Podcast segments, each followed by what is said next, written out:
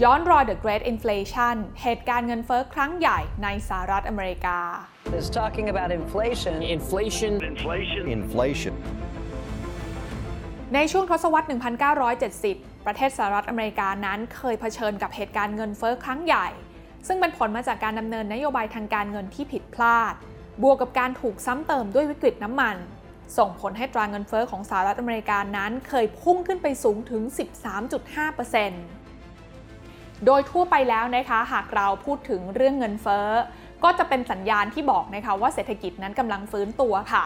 แต่ว่าในขณะนั้นนะคะ เงินเฟ้อที่ปรับตัวขึ้นมาสูง แต่เศรษฐกิจโดยรวมของสหรัฐอเมริกานั้นยังอยู่ในภาวะตกต่ำคนว่างงานเป็นจำนวนมาก ซึ่งบรรยากาศเหล่านั้นเนี่ยนะคะก็คล้ายๆ กับสภาพเศรษฐกิจของบางประเทศในตอนนี้ และสถานการณ์เศรษฐกิจแบบนี้เราก็ได้ยินคำเรียกกันว่า stagflation วันนี้อยากชวนทุกคนลองมาย้อนเวลาไปดูกันค่ะว่า the Great Inflation เหตุการณ์นั้นเกิดขึ้นและจบลงได้อย่างไร รวมไปถึงเราจะเรียนรู้อะไรจากเหตุการณ์นั้นได้บ้าง ลงทุนแมนจะเล่าให้ฟัง ขอต้อนรับเข้าสู่รายการลงทุนแมนจะเล่าให้ฟัง สนับสนุนโดยแอป b ล็อกเด็อยากได้ไอเดียใหม่ๆ ลองใช้ b ล็อกเด็ย้อนกลับไปภายหลังสิ้นสุดสงครามโลกครั้งที่ 2 เศรษฐกิจในอเมริกานั้นได้ชะลอตัวลงอีกครั้ง โดยรัฐบาลสหรัฐอเมริกาในช่วงนั้นเนี่ยกังวลค่ะว่า ภาวะเศรษฐกิจตกต่ำหรือว่า the Great Depression ในปี 1930 จะกลับมาซ้ำรอยเดิม ซึ่งเหตุการณ์ในครั้งนั้นก็ทำให้ชาวอเมริกันนั้นตกงานกันเป็นจำนวนมาก จนมีอัตราการว่างงานสูงที่สุดเป็นประวัติศาสตร์ทำให้ในระหว่างช่วงปี 1963 ถึงปี 1969 สมัยของประธานาธิบดีลินดอนบีจอนสัน สภาคองเกรสจึงให้ความสำคัญกับนโยบายกระตุ้นเศรษฐกิจ โดยให้มีการส่งเสริมการจ้างงานและการผลิต รวมถึงต้องจัดให้มีการประสานงานกันที่มากขึ้น ระหว่างนโยบายการเงินและการคลัง ด้านหนึ่งนะคะสำหรับนโยบายภายในประเทศอเมริกาตอนนั้น เขาใช้คำว่า the Great Society หรือว่าการสร้างสังคมที่ยิ่งใหญ่ เพื่อให้เศรษฐกิจภายในสหรัฐอเมริกาเองนั้นกลับมาเฟื่องฟูกันอีกครั้งหนึ่ง แต่ในอีกมุมหนึ่งที่เกิดขึ้นพร้อม ๆ กันไปนะคะ ก็คือการใช้เงินเพื่อที่จะสกัดกั้นลัทธิคอมมิวนิสต์ที่กำลังแผ่ขยายตัวในสงครามเวียดนาม และเพื่อให้ทั้งหมดนี้เกิดขึ้นพร้อมกันได้ กระทรวงการคลังและคุณวิลเลียมมาติน ซึ่งในเวลานั้นดำรงตำแหน่งเป็นประธานธนาคารกลางสหรัฐหรือว่าเฟดนะคะ ก็เลยใช้นโยบายขาดดุลการค้า หรือพูดง่ายๆ ก็คือเลือกที่จะใช้จ่ายเงิน แล้วก็ก่อหนี้ของรัฐบาลจำนวนมหาศาลค่ะ จนเข้าสู่ช่วงปี 1970 ในสมัยของประธานาธิบดีริชาร์ดนิกสันและประธานเฟดคนใหม่อย่างคุณอาร์เธอร์เบิร์นส์ในยุคนี้นะคะรัฐบาลก็ยังคงดำเนินนโยบายแบบขาดดุลอีกเช่นเคย จนทำให้อัตราเงินเฟ้อนั้นเริ่มก่อตัวสูงขึ้นจาก 1.3%เป็น 6%ความจริงแล้วนะคะการใช้นโยบายที่จะทำให้อัตราเงินเฟ้อในสหรัฐอเมริกานั้นสูงขนาดนี้จะเกิดขึ้นไม่ได้เลยค่ะ หากสหรัฐอเมริกานั้นยังคงผูกกับระบบที่ชื่อว่า Bretton Woods Bretton Woods คืออะไร ก็ต้องบอกว่าสำหรับใครหลาย ๆ คนที่ติดตามเรื่องนี้มาก็จะทราบว่ามันเป็นระบบการเงินที่ให้สกุลเงินดอลลาร์สหรัฐเนี่ยผูกกับทองคำเพียงสกุลเดียว ที่อัตราแลกเปลี่ยนคงที่ 35 ดอลลาร์สหรัฐต่อทองคำ1ออนซ์นะคะแล้วก็ให้สกุลเงินของประเทศต่าง ๆ เนี่ยมาผูกกับสกุลเงินดอลลาร์สหรัฐด้วยค่าคงที่อีกทีหนึ่ง โดยให้ประเทศต่างๆ นั้นสามารถนำสกุลเงินดอลลาร์สหรัฐนี้เนี่ยไปแลกเปลี่ยนเป็นทองคำได้ตามที่เขาต้องการแต่หลังจากที่สหรัฐอเมริกานั้นนะคะจำเป็นต้องพิมพ์เงินออกมา เพราะว่าขัดดุลการค้าอย่างหนักค่ะ ก็เลยทำให้ปริมาณเงินสกุลเงินดอลลาร์ที่มีอยู่ในระบบเนี่ยนะคะ มากกว่าปริมาณทองคำมาก จนกระทั่งในปี 1971 ประธานาธิบดีนิกสันก็เลยออกมาประกาศ ยกเลิกระบบการผูกสกุลเงินดอลลาร์สหรัฐกับทองคำและมีการประกาศลดค่าเงินดอลลาร์สหรัฐลง และกลุ่มประเทศที่ได้รับผลกระทบโดยตรงจากเรื่องนี้เลยนะคะ ก็คือกลุ่มประเทศในตะวันออกกลาง ที่มีการขายน้ำมันออกมาในรูปของสกุลเงินดอลลาร์ค่ะ ซึ่งแน่นอนว่าเมื่อดอลลาร์สหรัฐเนี่ยลดค่าลงนะคะ เงินที่เขาขายน้ำมันไปได้ เมื่อรับกลับมาเป็นดอลลาร์สหรัฐเนี่ยมีมูลค่าลดลงก็เท่ากับว่ารายได้ส่วนนั้นของกลุ่มประเทศตะวันออกกลางก็จะหายไปทันที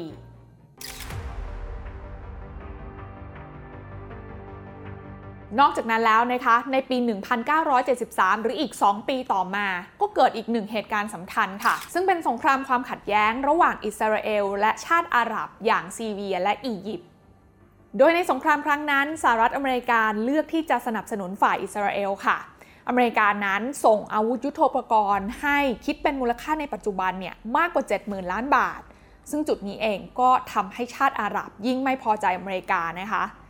กลุ่มประเทศโอเปกซึ่งนำโดยซาอุดีอาระเบียในเวลานั้น จึงตัดสินใจตอบโต้ ด้วยการหยุดส่งน้ำมันดิบให้สหรัฐอเมริกาและประเทศพันธมิตร หรือที่เรียกกันว่า oil embargo โดยราคาน้ำมันดิบนั้นถ้าปรับเป็นค่าเงินปัจจุบันนะคะในปี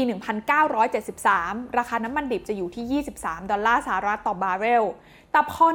1974 หลังจากเกิดเรื่องนี้เนี่ยราคาน้ำมันดิบก็พุ่งขึ้นมากลายเป็น 62 ดอลลาร์สหรัฐต่อบาร์เรลกันเลยทีเดียว ในช่วงนั้นนะคะต้องบอกว่าสหรัฐอเมริกานั้นถือเป็นประเทศที่บริโภคน้ำมันสูงที่สุดในโลก คิดเป็นสัดส่วนถึง 33%ถึงแม้ว่าสหรัฐนั้นจะมีประชากรแค่ 6%ของโลกเท่านั้นนะคะสาเหตุสำคัญของการบริโภคน้ำมันมากขนาดนี้เนี่ยหลักๆ แล้วก็มาจากการที่เศรษฐกิจสหรัฐอเมริกานั้นกำลังขยายตัวอย่างมาก มีการสร้างทางหลวงนะคะรวมไปถึงอุตสาหกรรมยานยนต์ในอเมริกาก็เติบโต สิ่งที่เกิดขึ้นในเวลานั้นเนี่ยนะคะก็คือเมื่อราคาน้ำมันเบนซินเนี่ยปรับตัวสูงขึ้นถึง 40%ก็เลยทำให้น้ำมันตามปั๊มเนี่ยเริ่มขาดแคลนนะคะ ในเวลานั้นต้องเล่าให้ฟังอย่างนี้ค่ะว่าคนอเมริกันที่ขับรถเนี่ยนะคะ เขาจะไม่สามารถเติมน้ำมันได้ตามปกติค่ะ ถ้าใครที่รถยนต์ลงท้ายด้วยเลขคู่ ก็จะสามารถเติมได้ในวันคู่ ส่วนทะเบียนรถไหนที่ลงท้ายด้วยเลขคี่ก็จะเติมได้ในวันเลขคี่เท่านั้นนะคะ และผลกระทบจากเหตุการณ์นี้นี่เองนะคะที่เป็นการเร่งตัวให้อัตราเงินเฟ้อในอเมริกาช่วงเวลานั้น พุ่งสูงขึ้นจาก 6%กลายเป็น 11%ในช่วงเวลาเพียงแป๊บเดียวและในช่วงที่เกิดวิกฤตน้ำมันเนี่ย ในเวลานั้นรัฐบาลก็พยายามหาทางแก้นะคะ โดยการออกกฎหมายมาควบคุม ราคาสินค้าแล้วก็ค่าแรงเอาไว้ค่ะ ซึ่งก็สามารถกดได้นะคะ ในระยะเวลาที่เขาควบคุมนี่แหละ ยกตัวอย่างเช่นเขาประกาศควบคุมราคาสินค้าแล้วก็ค่าแรง 90 วัน ช่วงนั้นเงินเฟ้อก็ลงมาแป๊บหนึ่งนะคะ แต่พอพ้น 90 วันไปเนี่ยอัตราเงินเฟ้อก็เร่งตัวขึ้นมาใหม่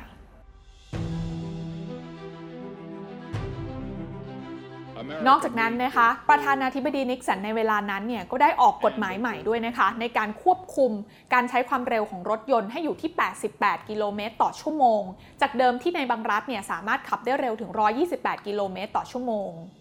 ในขณะที่อีกฝากหนึ่งอย่างโซนประเทศยุโรปเองก็ได้รับผลกระทบเช่นเดียวกันนะคะ แล้วก็ได้มีการออกมาตรการในการที่จะลดการใช้พลังงานลงอย่างเช่น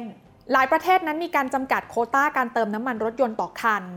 เนเธอร์แลนด์ เบลเยียม และสวิตเซอร์แลนด์ ประกาศให้งดใช้รถในวันอาทิตย์ ฝรั่งเศสสั่งให้สำนักงานทุกแห่งปิดไฟส่องสว่างหลัง4ทุ่ม แล้วก็ให้สถานีโทรทัศน์ทุกแห่งนั้นหยุดการออกอากาศหลัง5ทุ่มด้วย นอกจากนั้นสหราชอาณาจักรหรืออังกฤษนั้นก็มีการจำกัดการใช้ไฟฟ้าในเชิงพาณิชย์ ให้เหลือแค่ 3 วันต่อสัปดาห์ จากเรื่องราวทั้งหมดนี้นะคะก็เลยทำให้ตัวเลขทางเศรษฐกิจของสหรัฐอเมริกาในปี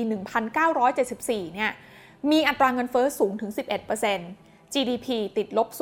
0.5%และอัตราการว่างงานก็สูงถึง 5% หรือพูดง่ายๆ ก็คือเป็นสภาพเศรษฐกิจที่เงินเฟ้อสูง แต่เศรษฐกิจกลับไม่โตนะคะ ในเวลาเดียวกันเนี่ยสินค้าและบริการก็ราคาแพง นอกจากนั้นเนี่ยอัตราการว่างงานก็ยังสูง คนหางานทำยากนะคะ ก็เลยทำให้สภาพเศรษฐกิจในเวลานั้นเข้าสู่ภาวะที่เรียกว่า stagflation เป็นครั้งแรกของประวัติศาสตร์อเมริกา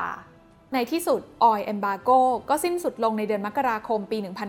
1974 จากการที่คุณเฮนรี่คิสซิงเกอร์ ที่ปรึกษาด้านความมั่นคงแห่งชาติสหรัฐอเมริกา ได้เข้าพบกับกษัตริย์แห่งซาอุดีอาระเบีย เพื่อเจรจาขอให้ยุติการหยุดส่งน้ำมัน ต้องบอกนะคะว่าหลากหลายเหตุการณ์ที่เกิดขึ้นในช่วงทศวรรษ 1970ทำให้เฟดเองเนี่ยเลือกใช้นโยบายที่เรียกว่า stop go ค่ะ นั่นหมายความว่าจะเร่งเร่งหยุดหยุดนะคะ เพื่อที่จะบริหารจัดการทั้งอัตราเงินเฟ้อ แล้วก็เรื่องของอัตราการว่างงาน ทำให้อัตราดอกเบี้ยนโยบายในสหรัฐในช่วงปี 1970 เนี่ยเหวี่ยงไปเหวี่ยงมามากพอสมควร ในปี 1967 ดอกเบี้ยนโยบายอยู่ที่ 4%ปี 1969 เพิ่มขึ้นเป็น 9%ปี 1971 กลับลดลงมาเป็น 4%และปี 1974 เพิ่มขึ้นเป็น 12%ปี 1976 ลดลงมาเป็น 5% และตลอด 10 ปีที่เฟดนั้นปรับอัตราดอกเบี้ยนโยบายขึ้นขึ้นลงลงเนี่ยนะคะ แทนที่อัตราเงินเฟ้อและก็อัตราการว่างงานจะลดลง กลับไม่เป็นแบบนั้นเลยค่ะ เพราะว่าลูปที่เกิดขึ้นเนี่ยนะคะก็คือบรรดาคนที่ใช้แรงงานเนี่ยเขามองว่าเมื่อเงินเฟ้อยังสูงอยู่ และในอนาคตค่าครองชีพของเขาต้องสูงขึ้น เขาก็มาต่อรองขอขึ้นค่าแรงนะคะ และเมื่อค่าแรงปรับตัวขึ้นเนี่ยก็เลยทำให้ราคาสินค้าและบริการปรับตัวสูงขึ้นตามไปด้วย อัตราเงินเฟ้อมันก็เลยไม่ลดลงสักทีและเมื่อราคาสินค้าและบริการปรับตัวสูงขึ้น คนที่ใช้แรงงานคนที่ทำงานก็มองอีกว่าในอนาคต เงินเฟ้อก็จะยิ่งสูงขึ้นไปกว่านี้ ก็กลับมาหลูปเดิมในการขอขึ้นค่าแรงใหม่ และเมื่อขึ้นค่าแรงใหม่ ก็เลยทำให้ต้นทุนในการผลิตนั้นยิ่งสูงกลับขึ้นไปอีก แต่แล้วในปี 1979 วิกฤตน้ำมันและ stagflation ก็เกิดขึ้นเป็นครั้งที่ 2 ในยุคที่มีการปฏิวัติในประเทศอิหร่านทำให้กำลังการผลิตน้ำมันลดลง และราคาน้ำมันดิบนั้นก็พุ่งขึ้นเป็น 2 เท่า โดยราคาน้ำมันดิบที่ปรับเป็นค่าเงินปัจจุบันนั้นนะคะ ถ้าปี 1979 อยู่ที่ประมาณ 65 ดอลลาร์สหรัฐต่อบาร์เรล ปี 1980 นั้นพุ่งสูงขึ้นถึงระดับ 140 ดอลลาร์สหรัฐต่อบาร์เรล และอัตราเงินเฟ้อในเวลานั้นก็สูงขึ้นจาก 11%เป็น 13.5%และในปี 1980 จุดเปลี่ยนสำคัญก็มาถึง เมื่อคุณพอวอลเกอร์เข้ารับตำแหน่งประธานเฟดคนใหม่ ถึงตรงนี้นะคะผู้กำหนดนโยบายหลายคนเนี่ยเริ่มมองเห็นตรงกันแล้วค่ะว่าทางเฟดเองนั้นจำเป็นที่จะต้องใช้นโยบายการเงินแบบเข้มงวดมากยิ่งขึ้น เพื่อที่จะรักษาระดับราคาสินค้าให้คงที่ ก็คือเงินเฟ้อนั้นต้องไม่พุ่งสูงไปกว่านี้แล้วนะคะ แม้ว่าอาจจะทำให้เศรษฐกิจนั้นชะลอตัวลง ผู้คนตกงานเยอะขึ้น อัตราการว่างงานสูงขึ้น ในระยะเวลาหนึ่งก็ตาม จากอัตราเงินเฟอ้อที่สูงเป็นประวัติการถึง 13.5%ทำให้เฟดนั้นต้องเลือกใช้ยาแรง เพื่อควบคุมปริมาณเงินที่ล้นอยู่ในระบบให้น้อยลง โดยอัตราดอกเบี้ยนโยบายเคยขึ้นไปสูงถึง 20%ในปี 1980 เพราะว่าอัตราเงินเฟอ้อซึ่งเป็นศัตรูหมายเลขหนึ่งของอัตราดอกเบี้ยที่ปรับตัวขึ้นมาแบบนี้ ลดลงมาเหลือแค่เพียง 6%เท่านั้นแต่สิ่งที่ต้องแลกมานั่นก็คือเศรษฐกิจที่เข้าสู่ภาวะถดถอย และอัตราการว่างงานที่สูงขึ้น โดยในปี 1982 GDP ติดลบถึง 1.8%อัตราการว่างงานในปีนั้นก็สูงถึง 9%และสูงขึ้นต่อถึง 11%ในปี 1983 แต่หลังจากนั้นเศรษฐกิจสหรัฐก็กลับมาเริ่มมีเสถียรภาพมากขึ้น เศรษฐกิจค่อยๆ ขยายตัว มีการจ้างงานเยอะขึ้น อัตราการว่างงานก็ต่ำลง อัตราเงินเฟ้อก็กลับมาอยู่ในระดับต่ำกว่า 5% ก็ถือว่าในช่วงเวลานั้นนะคะเฟดก็สามารถเรียกความเชื่อมั่นกลับมา กับการทำนโยบายในการควบคุมเงินเฟ้อได้สำเร็จ และแน่นอนค่ะว่าเมื่อเงินเฟ้อควบคุมได้นะคะ ตัวประชาชนเองก็สามารถคาดการได้ค่ะว่าค่าครองชีพในอนาคตของตัวเองนั้น จะปรับตัวสูงขึ้นขนาดไหนยังไงนะคะ ก็เลยทำให้กลับมามีการจ้างงาน มีการวางแผนการผลิตกันอีกครั้งหนึ่ง เศรษฐกิจสหรัฐก็กลับมาค่อยๆ เติบโตแบบยั่งยืน แล้วก็ถือว่าเป็นจุดจบของ the great inflation นับตั้งแต่นั้นเป็นต้นมา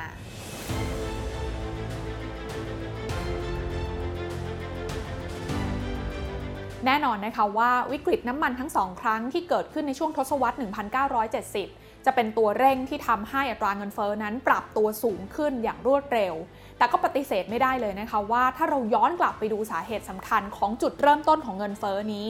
น่าจะมาจากการตัดสินใจดำเนินนโยบายทางการเงินที่ผิดพลาดและจากวิกฤตเงินเฟ้อในครั้งนั้นนะคะ ก็ทำให้เฟดหรือธนาคารกลางสหรัฐนั้นกลับมาทบทวนค่ะ แล้วก็เลือกที่จะใช้เป้าหมายเงินเฟ้อนะคะ หรือว่า target inflation รวมไปถึงดำเนินนโยบายทางการเงินอย่างโปร่งใสมากขึ้น และสิ่งสำคัญที่ต้องทำควบคู่กันไป ก็คือการสื่อสารให้ประชาชนนั้นเข้าใจในสถานการณ์ แล้วก็สามารถคาดการได้นะคะว่าในอนาคตทิศทางของอัตราเงินเฟ้อนั้นจะเป็นอย่างไร เพราะการคาดการณ์ของประชาชนนั้นนะคะถือเป็นจุดสำคัญค่ะ ที่จะเชื่อมโยงว่านโยบายทางการเงินที่ทางการตั้งใจดีไซน์ออกมานั้น จะให้ผลลัพธ์ตามที่ผู้กำหนดนโยบายอยากให้เป็นหรือไม่และที่สำคัญนะคะ บทเรียนที่เราได้จาก The Great Inflation ที่ผ่านมาก็คือ ผู้กำหนดนโยบายนั้นอาจจำเป็นที่จะต้องมองภาพระยะยาวมากกว่าหวังผลประโยชน์แค่ระยะสั้น เพราะว่าไม่อย่างนั้นเนี่ยนะคะ ถ้าปัญหาเหล่านี้เกิดการบานปลาย และสุดท้ายต้องกลับมาใช้ยาแรง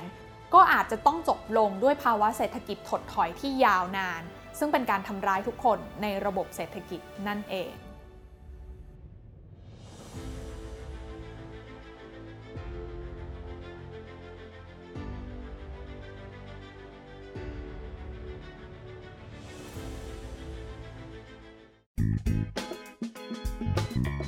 ในความรู้ไม่มีความเสี่ยง ผู้ลงทุนควรกดติดตามลงทุนแมนได้ในทุกช่องทาง เริ่มจาก Subscribe และกดกระดิ่งช่อง YouTube ของลงทุนแมนไว้ ตอนนี้เลย